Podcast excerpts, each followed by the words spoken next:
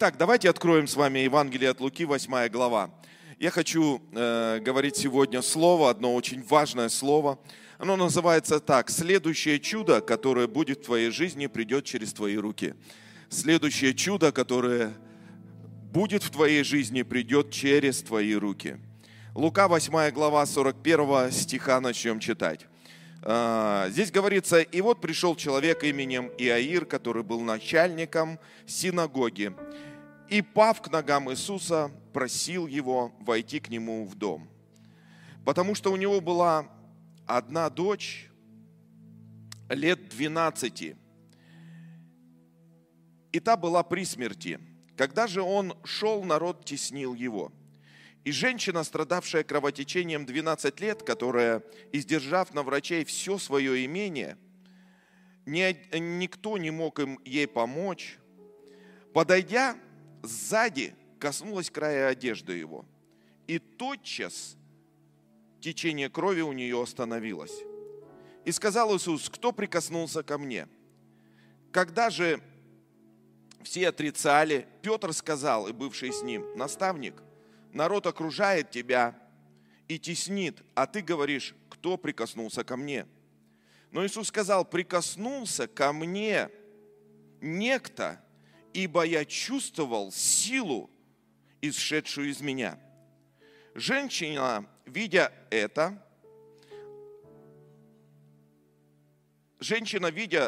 что она не утаилась. Вот надо очки покупать. Или чудо должно произойти в это. Вот здесь лучше, да? Женщина, видя то, что она не утаилась, с трепетом подошла и, пав к ним, объявила ему перед всем народом, по какой причине прикоснулась к нему, и как тотчас исцелилась.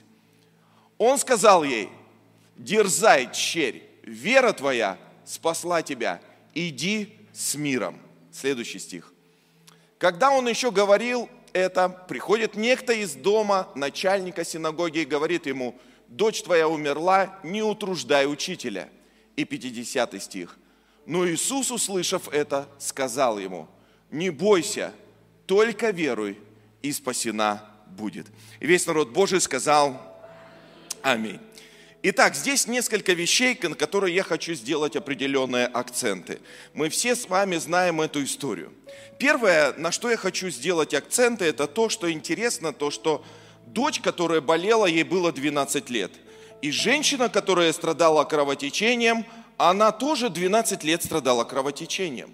Я не знаю, какая взаимосвязь есть между этими двумя болезнями. Но интересно то, что когда родилась эта дочь, эта женщина тоже стала страдать кровотечением. Они не знали друг друга. И мы не знаем имя этой женщины. Во всех 4 Евангелиях, которые мы читаем, мы не знаем имя этой женщины. Но мы знаем, кто пригласил Иисуса. Это человек, который был начальником синагоги, и всем известный человек. И поэтому Иисуса пригласил, потому что у него дочь страдала и была при смерти. Иисус пошел туда. То есть у Иисуса не было планов никого исцелять. Он целенаправленно шел в дом, где была дочь Иаира. Вы знаете, что интересно? Интересно, я не знаю как, но интересно то, что там было 12 и здесь было 12. И тут перекресток судьбы, определенные вещи, которые произошли здесь. Эта женщина, которая страдала 12 лет кровотечением, она была рядом с Иисусом. И вдруг она просто решила в один момент, что она прикоснется к Нему. Прикоснется, просто прикоснется к Нему. Интересно, друзья мои, посмотрите внимательно. Я не знаю, но Бог, может быть, вам откроет, как они взаимосвязаны друг с другом.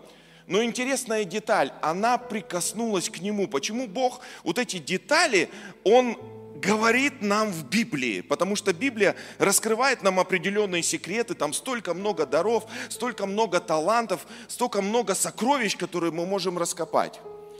Интересно то, что народ толпился вокруг Иисуса. Апостолы были, которые шли, которые были столпом и утверждением истины по сей день. Иисус что-то хотел нам показать. Эта женщина, она тоже находилась в Его присутствии. Но Иисус проходил мимо, потому что у Него была цель. Видите, здесь есть определенная черта. Ты можешь находиться в Божьем присутствии, но так и не коснуться Его. Ты можешь находиться и пребывать в Божьем присутствии, но так и не перевернуть свою жизнь. Так твоя жизнь и не изменится. Многие из нас говорят, ну вот нам нужно это делать или то делать, нам нужно просто пребывать в Божьем присутствии, и тогда в нашей жизни будут какие-то вещи происходить, но пребывать в Божьем присутствии и коснуться Его – это две большие разницы. Пребывать в Божьем присутствии, но жизнь остается прежней. Пребывать в Божьем присутствии, но трансформация не произойдет. Пребывать в Божьем присутствии, но ничего не будет меняться. И у тебя будут свои какие-то обещания, и какие-то свои обиды, и ничего не будет происходить. И в итоге будет разочарование. Почему люди, которые могут находиться в одном и том же месте, один человек настолько сильно переживает, что у него слезы текут, а другой уходит и говорит, я так и ничего и не понял. Один человек получает прорыв, а другой человек вообще ничего не получает. В одном и том же месте находится. Там находится множество людей. Они все теснят Иисуса. Все пребывают вместе с Ним. Все учатся, наблюдают за Ним. Но одна женщина прикоснулась так, что это изменило ход истории, ход событий в ее жизни. Вот поэтому, друзья мои, я верю, что находиться с Иисусом и прикасаться к Нему – это две большие разницы. Мы можем создавать атмосферу, мы можем поклоняться, мы можем сделать все вещи, правильные вещи. Но мы можем так коснуться, так ухватиться, что это изменит всю нашу жизнь. А я хочу, чтобы жизнь менялась. Иаков, который был обманщиком, он однажды видел сон, как ангелы всходят и восходят. Он был на одном месте, обычное место. Сегодня это место называется Вифлеем, потому что он так его назвал. Но он проходил туда и обратно, постоянно в этом месте. И однажды он уснул там, и Бог явился ему, он боролся вместе с ним. И он сказал, когда он проснулся от сна своего, он говорит, действительно, на сём месте пребывает Бог, а я даже и не знал. Знаешь, друг мой, я не знаю, как связано 12 лет дочери Иаира, 12 лет эта женщина страдает кровотечением, но вдруг в один момент что-то перекрестнулось, что-то, какая-то синергия пришла, как-то все это объединилось вместе, что эта женщина вдруг решила, вдруг сделала определенное действие. Она сказала, я не просто хочу наблюдать, я не просто хочу смотреть, я не просто хочу пребывать, я хочу так коснуться, чтобы это перевернуло всю мою жизнь. И поэтому она дотянулась. Ей никто не мог помочь. Посмотрите внимательно. Там окружало множество людей, там окружали Иисуса апостолы. Апостолы, которые столпы утверждения истины. Они ей помочь не могли. Пастыра не могли, лидеры не могли. Оказывается, чудо, оно было в ее руках. Чудо, которое она так носила в своей жизни 12 лет и так ничего не понимая, было внутри нее уже создано. И поэтому нужна была какая-то динамика, друзья мои. Нужно было какое-то решение, как-то встать, как-то подняться и сделать что-то такое, что она до этого никогда не делала. Трансформация. Как приходит трансформация, друзья мои? Трансформация приходит, когда ты начинаешь делать вещи, которые ты не делал до этого, потому что это другое мировоззрение. Ты психуешь уже на те события, которые вокруг тебя происходят. Ты психуешь на те вещи, которые ты ходишь вокруг да около, потому что цикличность нашей жизни заставляет нас так думать. И вдруг в один момент ты говоришь: а я буду думать совсем по-другому. Я принимаю решение. Чудо в твоих руках. Оказывается, эта женщина, представляете, как обидно ходить с чудом в своих руках 12 лет. Чудо в ее руках, она ходит с ним 12 лет. Оказывается, действие, который приводит нас к чуду, мы должны создать. Потому что Иисус уже все создал. Он дал нам свое присутствие. И я, знаете, что понимаю? Я понимаю, что быть в присутствии, как я вам уже говорил, и коснуться Его — две большие разницы. Но Он уже это создал. Оказывается, здесь наше решение, здесь наше действие, здесь наша активность, здесь наше движение. Ты должен что-то поменять, ты должен что-то изменить. Что? Я не знаю. Но каждый раз ты к чему-то стремишься, куда-то врываешься, что-то меняешь. И тогда чудо начинает происходить. Аминь. Послушай внимательно. Когда Моисей пришел к водам Черного моря, он смотрел на армию, которая за ним бежала, армия фараона, и смотрел на воды, смотрел на Бога и говорит: Господь, что мне делать? А Бог ему говорит: а чудо в твоих руках, Моисей, используй его. Когда Давид, он пришел воевать с Голиафом. Он смотрел, кто этот необрезанный.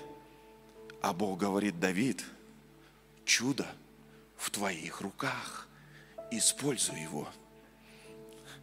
Женщина, которая потеряла драхмы, одну драхму. Она потеряла одну драхму. Что она сделала? Она взяла метлу и стала мести до тех пор, пока не нашла эту драхму. Чудо было в ее руках.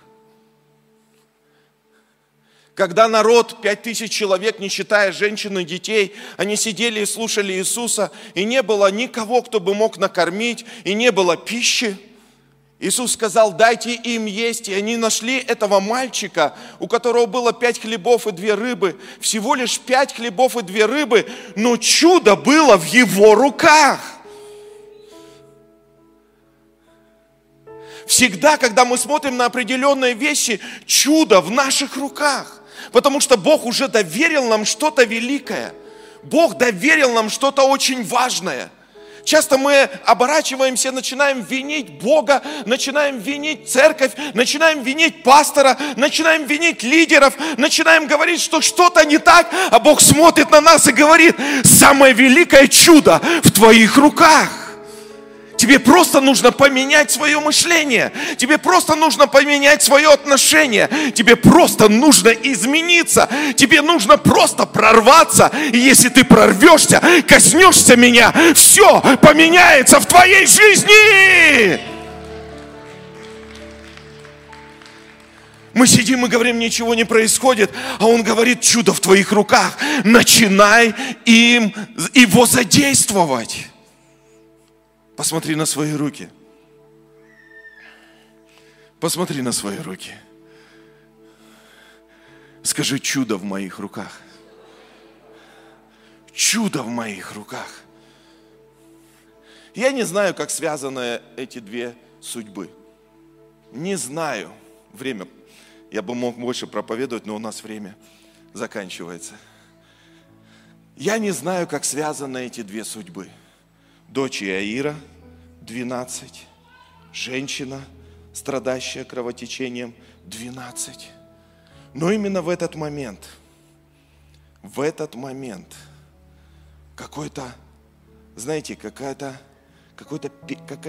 перекресток дорог, что-то произошло в этот момент.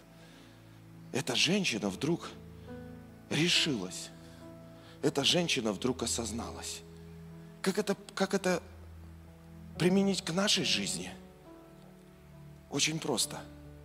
А может, этот год для тебя будет годом твоего чуда? А может быть, этот год что-то будет происходить, чего ты боишься больше всего? Может быть, и это есть риск и чудо для твоей жизни? А может быть, этот год, то, о чем ты так мечтал всю свою жизнь, 12 лет одного и того же, однообразия. А может, этот год, это год реальной трансформации. Зависит это от Бога или зависит это от нас? Нам решать.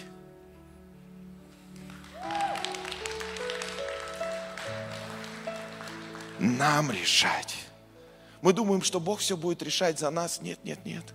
Он уже вложил внутри нас. Он говорит, ты это делай. Ты это сможешь делать. Вот почему очень важно, чтобы мы всегда искали, чтобы мы всегда стремились, чтобы мы всегда прорывались. И мы понимали, что Он вложил чудо в наши руки. Следующее чудо, которое произойдет в нашей жизни – в наших руках.